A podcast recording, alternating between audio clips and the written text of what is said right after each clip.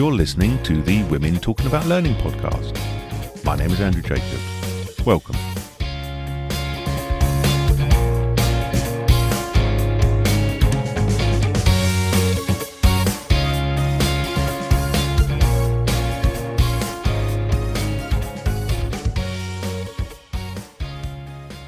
Hello, everyone, and welcome to this episode, the neuroscience one, of the Women Talking About Learning podcast.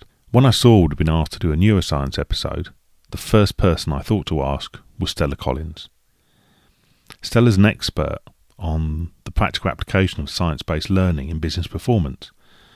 She's the author of a sellout book, Neuroscience for Learning and Development, and a number of other business books. And I've heard her speak and met her at international conferences. Um, and she knows her stuff about neuroscience. So it was it was a no brainer, so to speak, to ask her to appear.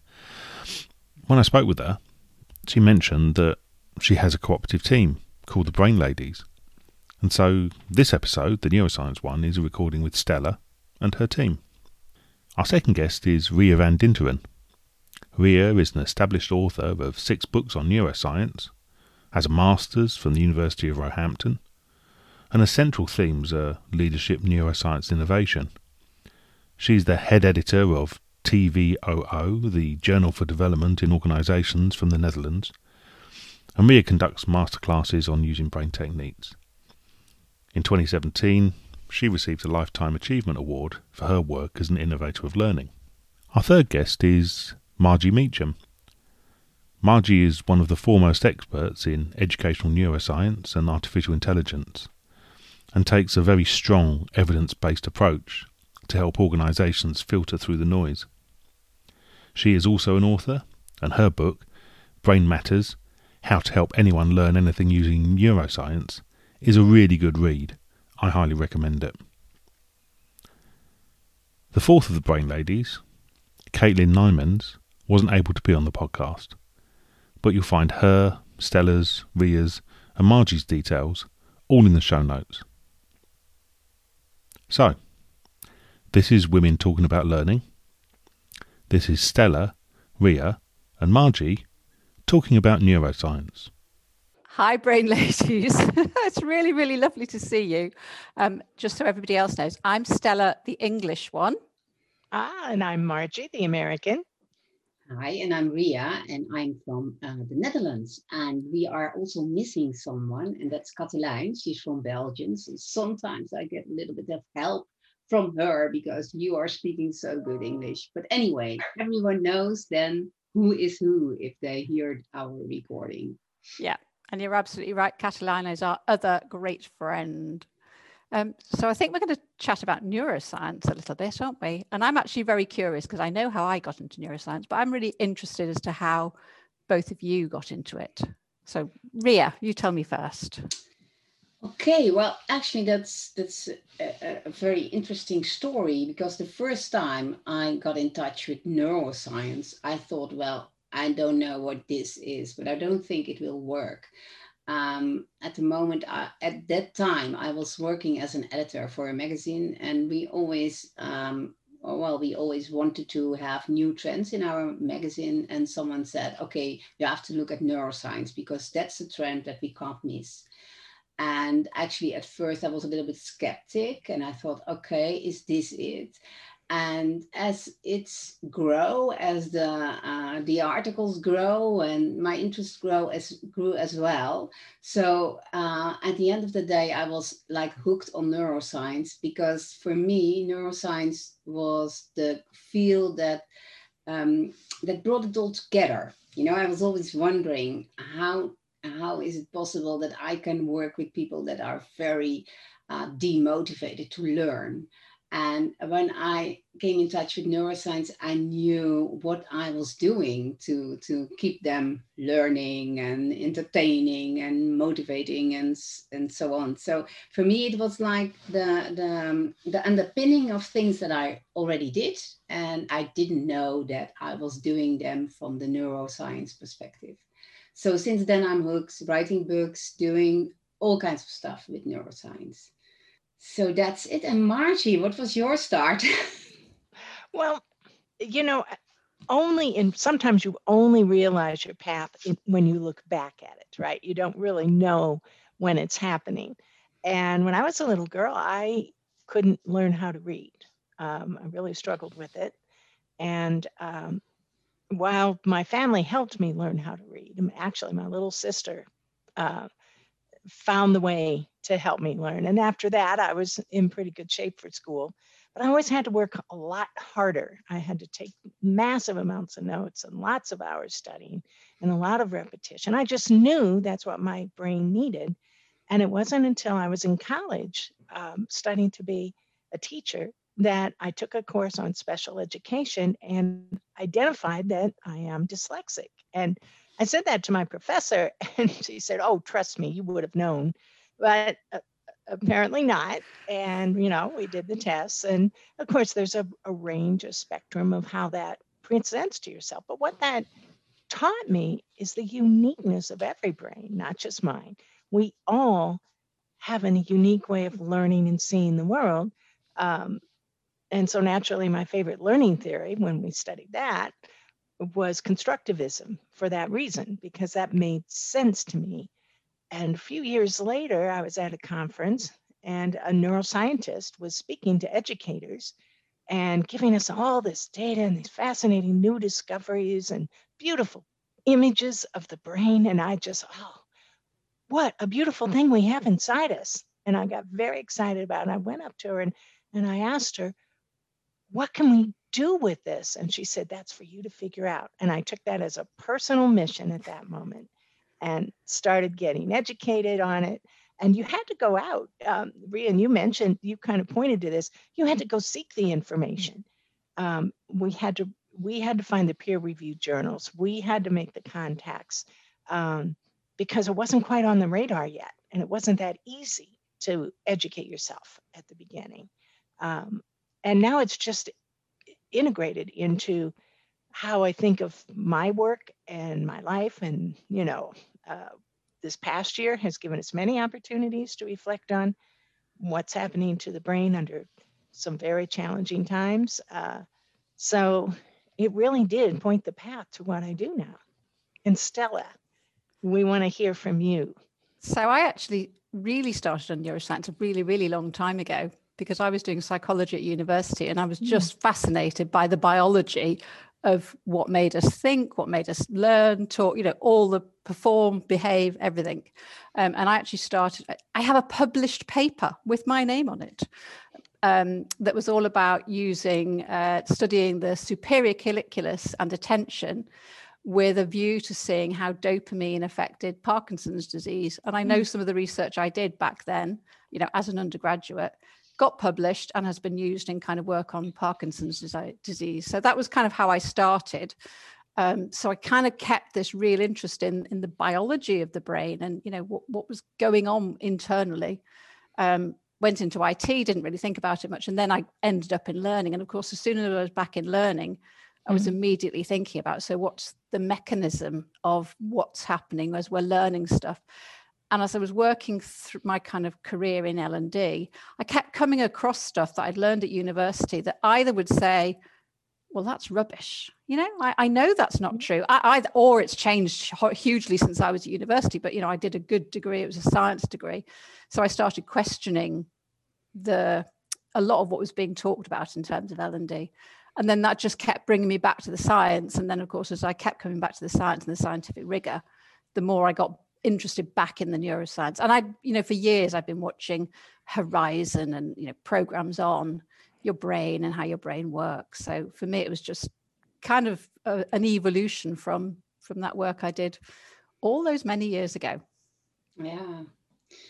I, was just thinking we're getting old, you know? Like, oh yes. Oh yeah, it was years ago that we did all the stuff, those stuff of the, about the brain, yeah. and I do think we have a lot in common. I I do remember that uh, I met Katelijn because she's not here. And, you know, we started with Katelijn, and I think that's something that worth uh, uh, telling here. Yeah. Uh, she was studying mm-hmm. neuroscience uh, in Maastricht, actually in, in the Netherlands. And I met her at a conference. I was already um, uh, doing a lot of talks and a lot of research uh, uh, with uh, with the brain in mind. Wrote several books, and then there was this congress, and she was, you know, young neuroscientist uh, talking about the brain. And um, she thought, okay, all those people at that congress who are um, uh, talking about the brain, how nice will it be if we can all get together and have a nice dinner? And mm. uh, actually she was the one who organized that and you know a lot of men just didn't want to come so it was at the end it was just me uh, and uh, a few other people friends from her company and so on that were there at the dinner. And at the dinner, she talks about you, Stella, because ah. she said, ah. okay, you have to meet Stella. You have to meet Stella because Stella is also just like us, just fascinated by the brain and how it works in L&D. So we have to meet. And then we met the three of us and dinner. Margie came along. So it's it's like the history of our of our brain uh, lady uh, group. And she was really a big part of uh, um, bringing us together. At least and for me, it was. Yeah, that's really important, isn't it? Because I think before that, I didn't really. I knew some other people. Well, no, I did. I think I actually knew you, Margie, but we hadn't really had a conversation. But I knew of you, and there were some other people mm-hmm. I knew of.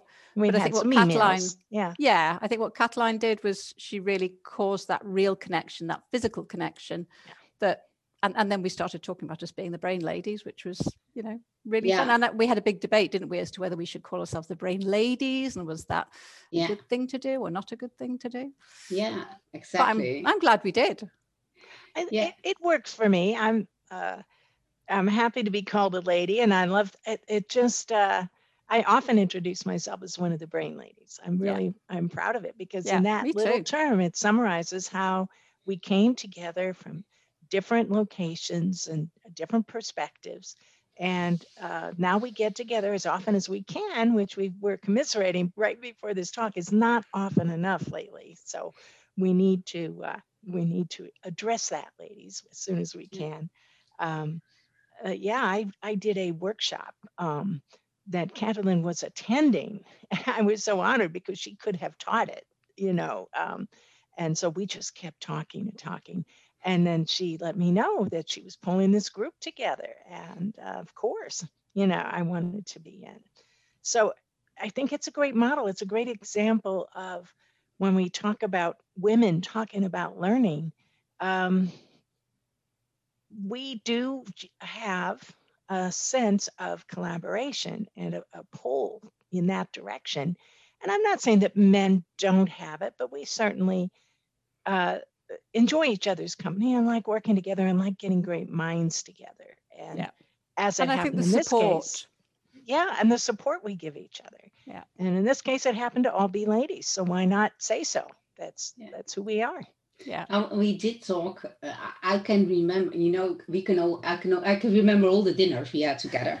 Uh, so uh, you know I, I do think that a lot of people who are listening to this podcast want to know what we all did but we also mm. uh, had some great connections over dinners and um, uh, over a lot of nice dinners. And we did talk about okay uh, what about men joining our group? And then we said, okay, there's a difference between men groups and women groups because if men are talking about neuroscience, it's always, okay, we know exactly uh, what is going on and you have to do this and that and so and so. And, you know, this is because I say so. And that was so a very, very little sentence in a very nice evening that we said, okay, we are working together you know we are interested in in the research on um, uh, that we all do and that are um, in different continents in different stages and so on. And we wanted to share all this re- that research as well as brain brain ladies. So I think that was one of the things that we really loved about being brain ladies instead of brain people. And of course, we're also brain people because we meet a lot of men who are also working with us, but we want to stay brain ladies. That's what we talked about, at least. And so yeah. that's that's what we are. Yeah. Yes, it's our particular that. thing. That's our thing. And what a nice thing to be. And you know, when you talk about the science, it is so exciting and challenging to stay on top of that and to translate that into usable things that we can bring to L&D and to talent development. So I'm kind of curious about um, what each of you uh, has been doing uh, lately, an example for folks of an application just to help them visualize what Brain Lady does. So why don't we start with Stella? Okay, so I was thinking about this before, you know, what do I do specifically? And I think one of the key things is actually, and this came up from a conversation with a potential client the other day who was saying, well, you know, we've got a lot of engineers and a lot of people who, you know, I don't know if they really want to know about neuroscience in their brains. And hmm. the other person who was in the conversation and I both said, oh my goodness, our experience has been completely different because people really do want to know about how their brains and their bodies kind of interact because it's mm-hmm. so personal to them and whilst brains, you know, in many ways work similarly, your brain works similarly to mine, but on the other hand, it's also totally different. So in some ways, the purpose of, of using the neuroscience is, is, and I have got some practical ideas, but for me, one of the purposes is actually just introducing people to themselves mm-hmm. and helping them to understand themselves and other people through that concept of just understanding a bit about your brain helps you understand yourself better and how you can then learn, you know, and, and you know, clearly in terms of learning, you know, explaining a bit of neuroplasticity to them really helps them um, get why learning is so important and why learning isn't just, you know, here, here's a, a 10 minute key piece of e-learning or here's a, a five day course and, and you've learned it. Explain the neuroscience to them helps them understand why actually maybe i'm not i maybe i'm not a stupid learner maybe i'm not a slow learner it's a process that takes time. So that was one of the things. And the other thing I really wanted to say that because it's so important to me at the moment is the whole idea of um, the neuroscience of, of kind of exercise and physical activity and how that important that is to our cognition and our thinking. And, and knowing that there is science that backs up that kind of what I always had as a, an, a hunch that you know we needed to move to think having that evidence behind it has been really helpful for me.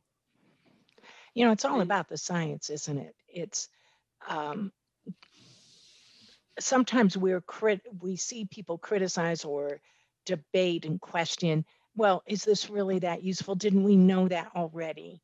And um, the answer I give is well, it's one thing to be intuitive about it, and it's another thing to have evidence um, it, it strengthens your position, it strengthens your role um, and your brand as a professional who you know has a scientific discipline and that's how science works. We start with hypotheses and we go out and test them and we either find evidence or we don't. And so that means this is always evolving too that we're getting more and more understanding but the great news is there are things right now that we can and are applying. And uh, that's what I think it's keeps us all so interested in it. So every day is different. Um, and uh, we send emails to each other all the time about, hey, did you see this study?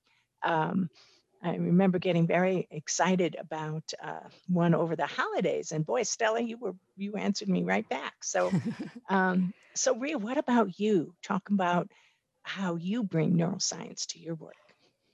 Yeah, it's it's a lot but, and I, I work a lot with teachers and schools mm-hmm. and so on to to talk to them about how they can use neuroscience to improve their learning and their teaching uh, but one of the recent examples of what we did, especially during during the the COVID uh, pandemic, is that um, well, uh, actually, I did it with Katelijn, so it's really nice mentioning that one.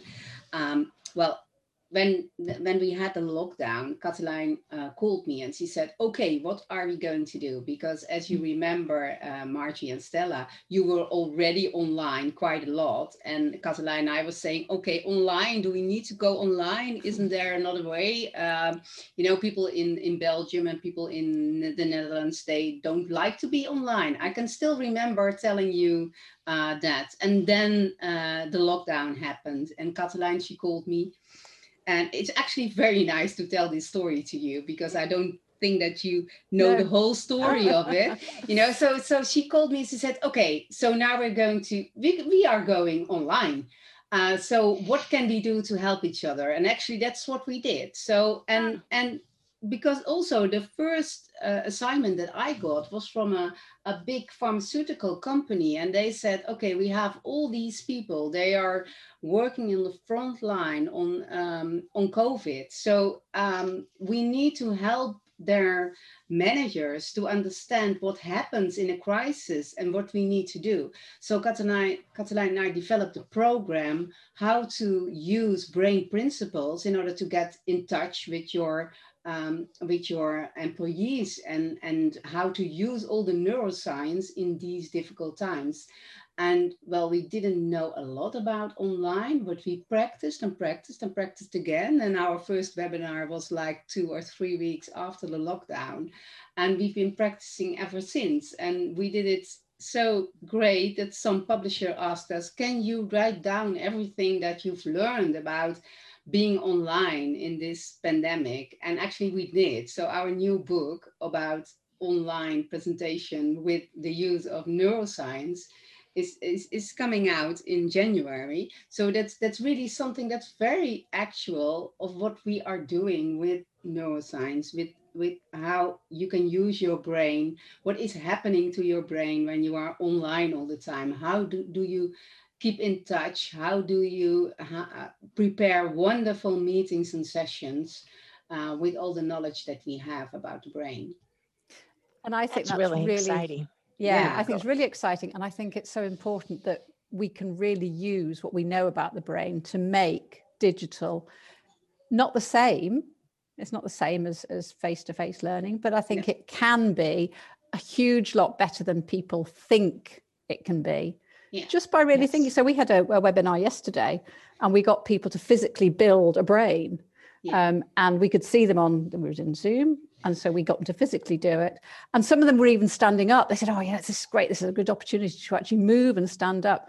And that's not something that people normally do, but you can do that really easily online. There's lots of ways of getting Yeah. people to move and to walk. I did the Yeah. brainwave, Yeah. did the brainwave one at an online conference. Yeah, that's great. You know, we actually, um, um, what we did with our webinar also was presenting a very huge picture of how does your hair look like? Do you have a bad hair day? And so everyone came on camera just to show their hair. So what we are also bringing to the table from neuroscience is what do you do to engage? What do you do in a Yeah, webinar to yeah. engage people? And the other thing that we do is um, that's really a very big part. You know, the neuroscientists already talked about how to prepare very powerful uh, slides, for instance, and how to Mhm. build up your meeting.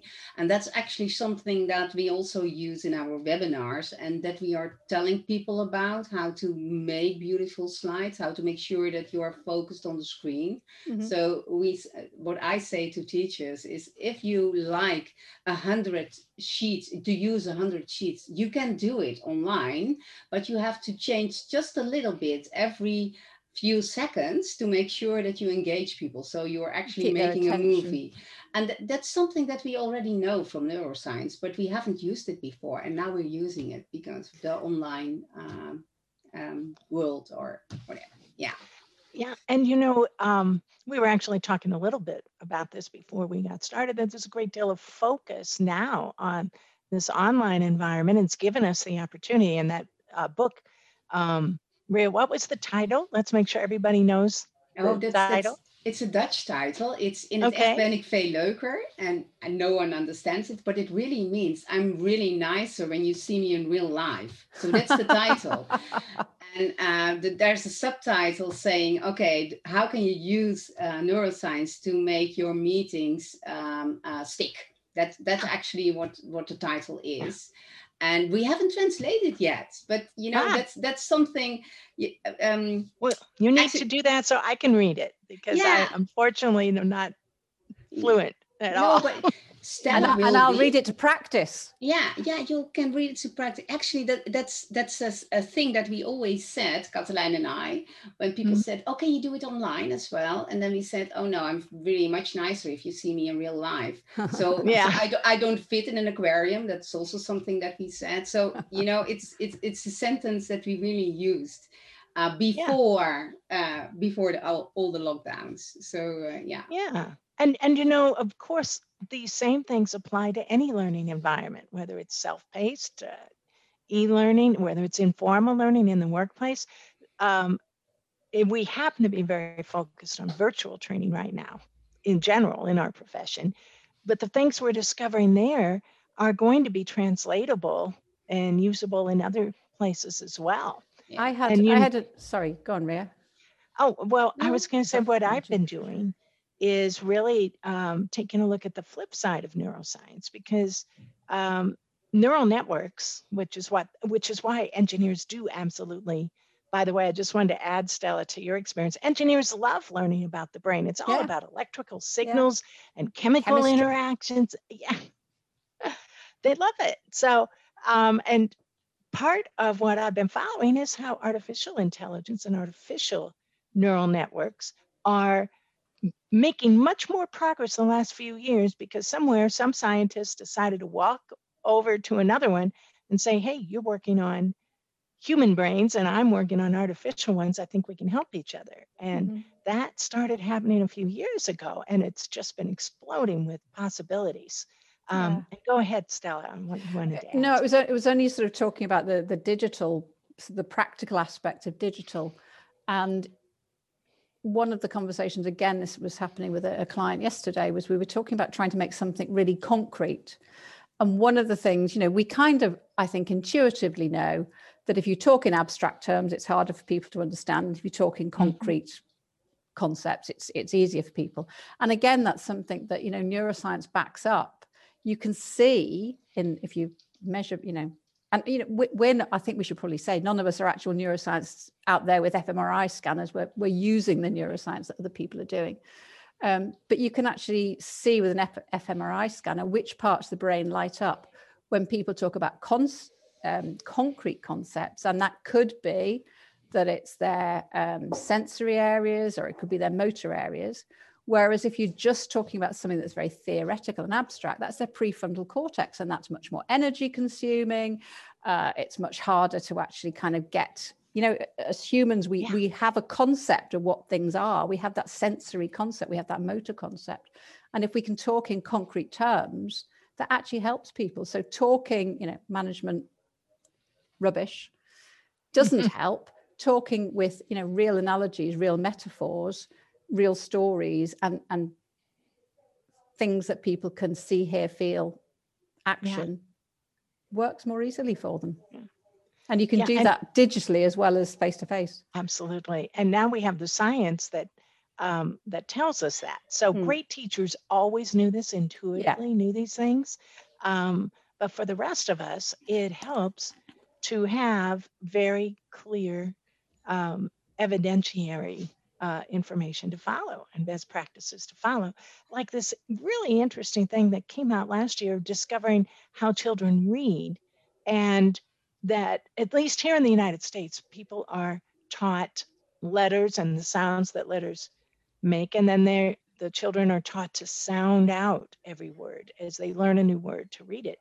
And actually, that's not the way your brain stores language, it stores them as whole words, basically as images. And so children that were taught that way learned much faster than children who were taught the um, what at one time was considered a breakthrough, which was the phonetic approach, that it actually is more effective. So there's an example of where the science can make a big difference in how we do something. And sometimes it just makes us more confident in something we're already doing.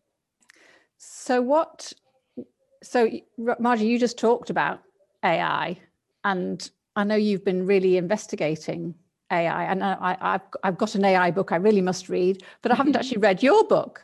Ah. You have got a book on AI, haven't you? Yes, I do. Um, and I don't blame you for not having read it yet, uh, because it just came out from ATD okay. Press. I'm very excited about. It. It's called AI and Talent Development, and it uh, and the subtitle which they insisted oh no your book has to have a subtitle. I said well okay.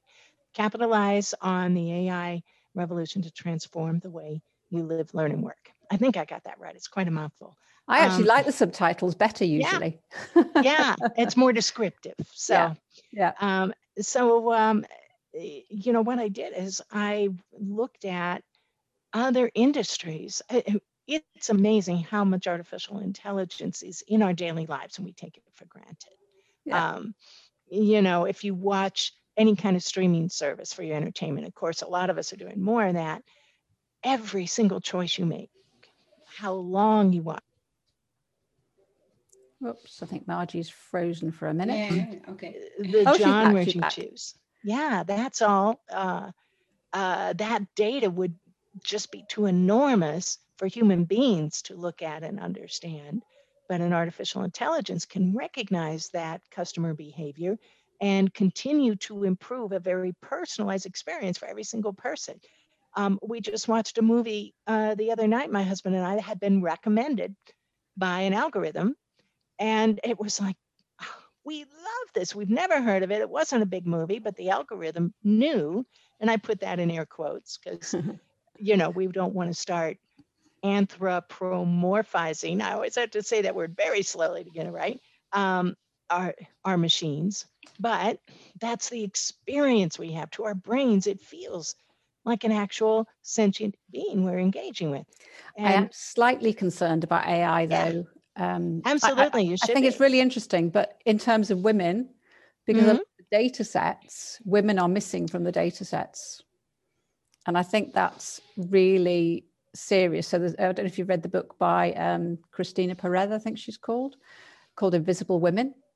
And it's really fascinating about how women do not appear in many, many data sets so that this data is skewed in terms of AI. And I think that's potentially quite quite scary. I don't know if you've come across any of that, Ria. Um, yeah, I, I do share your uh, point of view with AI. And um, I was just thinking about you. You mentioned a movie when you talked about your uh, book, uh, Margie. And actually, I was thinking about, you know, if, you- if it's about women and role models and what AI is, is using, I agree with you, uh, Stella. But um, I also, uh, you know, if it comes to role models, I don't know if you saw it on Netflix. There's a there's a it's it's it's really very very sweet. Uh, a movie called Bridgerton. It's about Oh, I loved it. Yeah, yeah, it's really lovely. But you know what's also very, very lovely with this series is that um, the cast is, you know, it's black and white coming all together. You know, Yeah. and at first you're a little bit surprised. So it's not about the content of the story because the story is really sweet and soft and so on. So it's nothing for men, but for women they love it. Oh, my husband loved it. Oh, he loved it. Okay, Yeah, mine, yeah. mine doesn't even want to to to look at uh, movies because he says, "Okay, no, this is really terrible." But what I loved is that you know the first time I saw the um, uh, the Bridgertons, I thought, "Okay, this is really confusing." You know, there's a black queen in England in 1700, so that's really strange. There are also some black dukes and countesses and Mhm. whatever. But after, you know, like 15 minutes or so, and especially when I saw the whole first episode, I thought, okay, but this is just people who are uh, playing roles. And, um, you know, the movie is, is really great because a lot of people see uh, Black people doing stuff in movies that Mm. are really privileged for white people. So you know like the ai is is is doing something for uh, for men only is this movie if we can make more movies with with role models also the female role models of course but also role models whatever uh, the the the issue is I think we we can slowly grow to a diverse society. So so I really love the idea of having role models, and I think in a way um, this is also something that um, if it's about neuroscience and women, um, I think the role modeling is also an issue, and I think that's why I, that's be, that's why I love us being brain ladies instead of brain people, uh, because I do think that people need to see that there are also women who are talking about heart issues and talk talking about applying sciences that is really Yeah. new and trendy. Mhm. So I love that idea. Yeah. So Yeah, you're and it's- saying that it's the experience of seeing role models actually, Mm. well, it does, it changes our brains. doesn't it? yeah you know It it's, it's it's like I always explain it with the uh, with the mirror neuron system because we have that mirror neuron system in our brain, and actually when we see someone else doing something, it also um, reflects in your own brain. So if you mm-hmm. see someone doing something that's a female, you think, okay, that's a female, so females can do this. Actually, it's it's like it's the way the neuro system, the neuro, uh, the mirror neuron system works well mm-hmm. at least for me you know it's a very easy uh, explanation but it also works with mothers and babies who are trying to get them to eat or whatever you know every habit has been done by someone and you took it with you so that's what I love about us being. I heard a really lovely story the other day that was about role mm-hmm. modeling um, mothers at work. And it was a little boy who his mum was working from home, of course, as she is at the moment. And he just came and sort of got his paper, his schoolwork out and set it all up next to her and said, I'm coming to work with you today, mummy. And actually, maybe Corona is actually really supporting the role of women at work because kids are seeing their mums working. Normally, they only see their mums at home, yeah. but actually, they're seeing women working, which is, you know, maybe this next generation I'm sure it feels more normal to them anyway because they see their mm. mums go out to work, yeah. but they haven't seen them actually working and actually having meetings yeah. and yeah. doing the things we do at work. Yeah, so what think, does work look like? Yeah, yeah. that's, that's can, very exciting.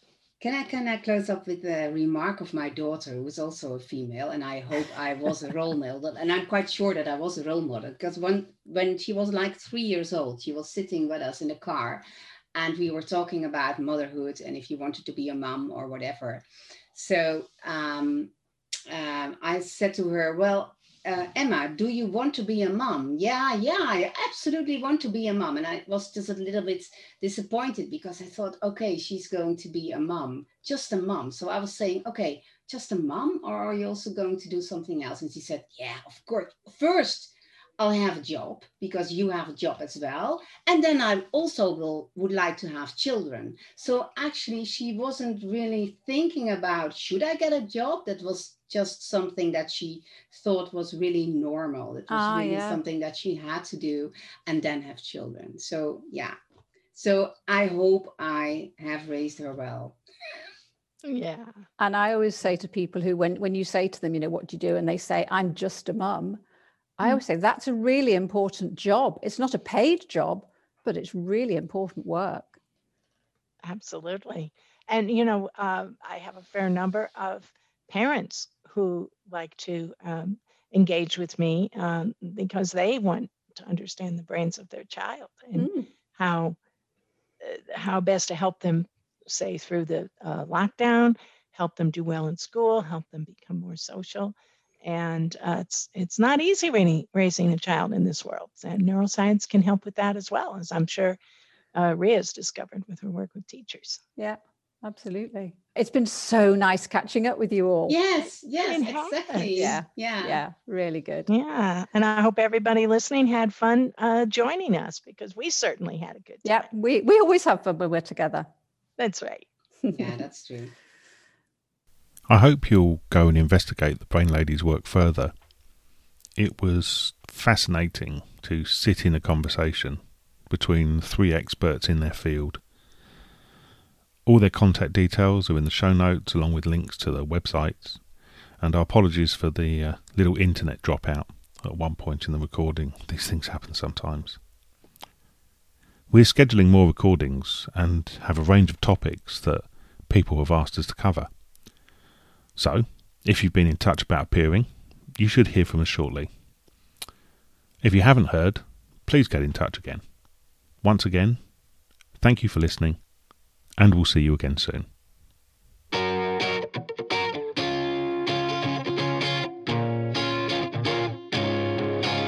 You have been listening to the Women Talking About Learning podcast. Women Talking About Learning is available on all podcast platforms, including Apple and Google Podcasts. You'll also find us on Spotify, Amazon Music, and other music streaming services. Make sure to like and subscribe, it helps more people find us. You can find out more about Women Talking About Learning via our website, womentalkingaboutlearning.com. Make sure you tune in next time for more women talking about learning, for more of the signal and none of the noise.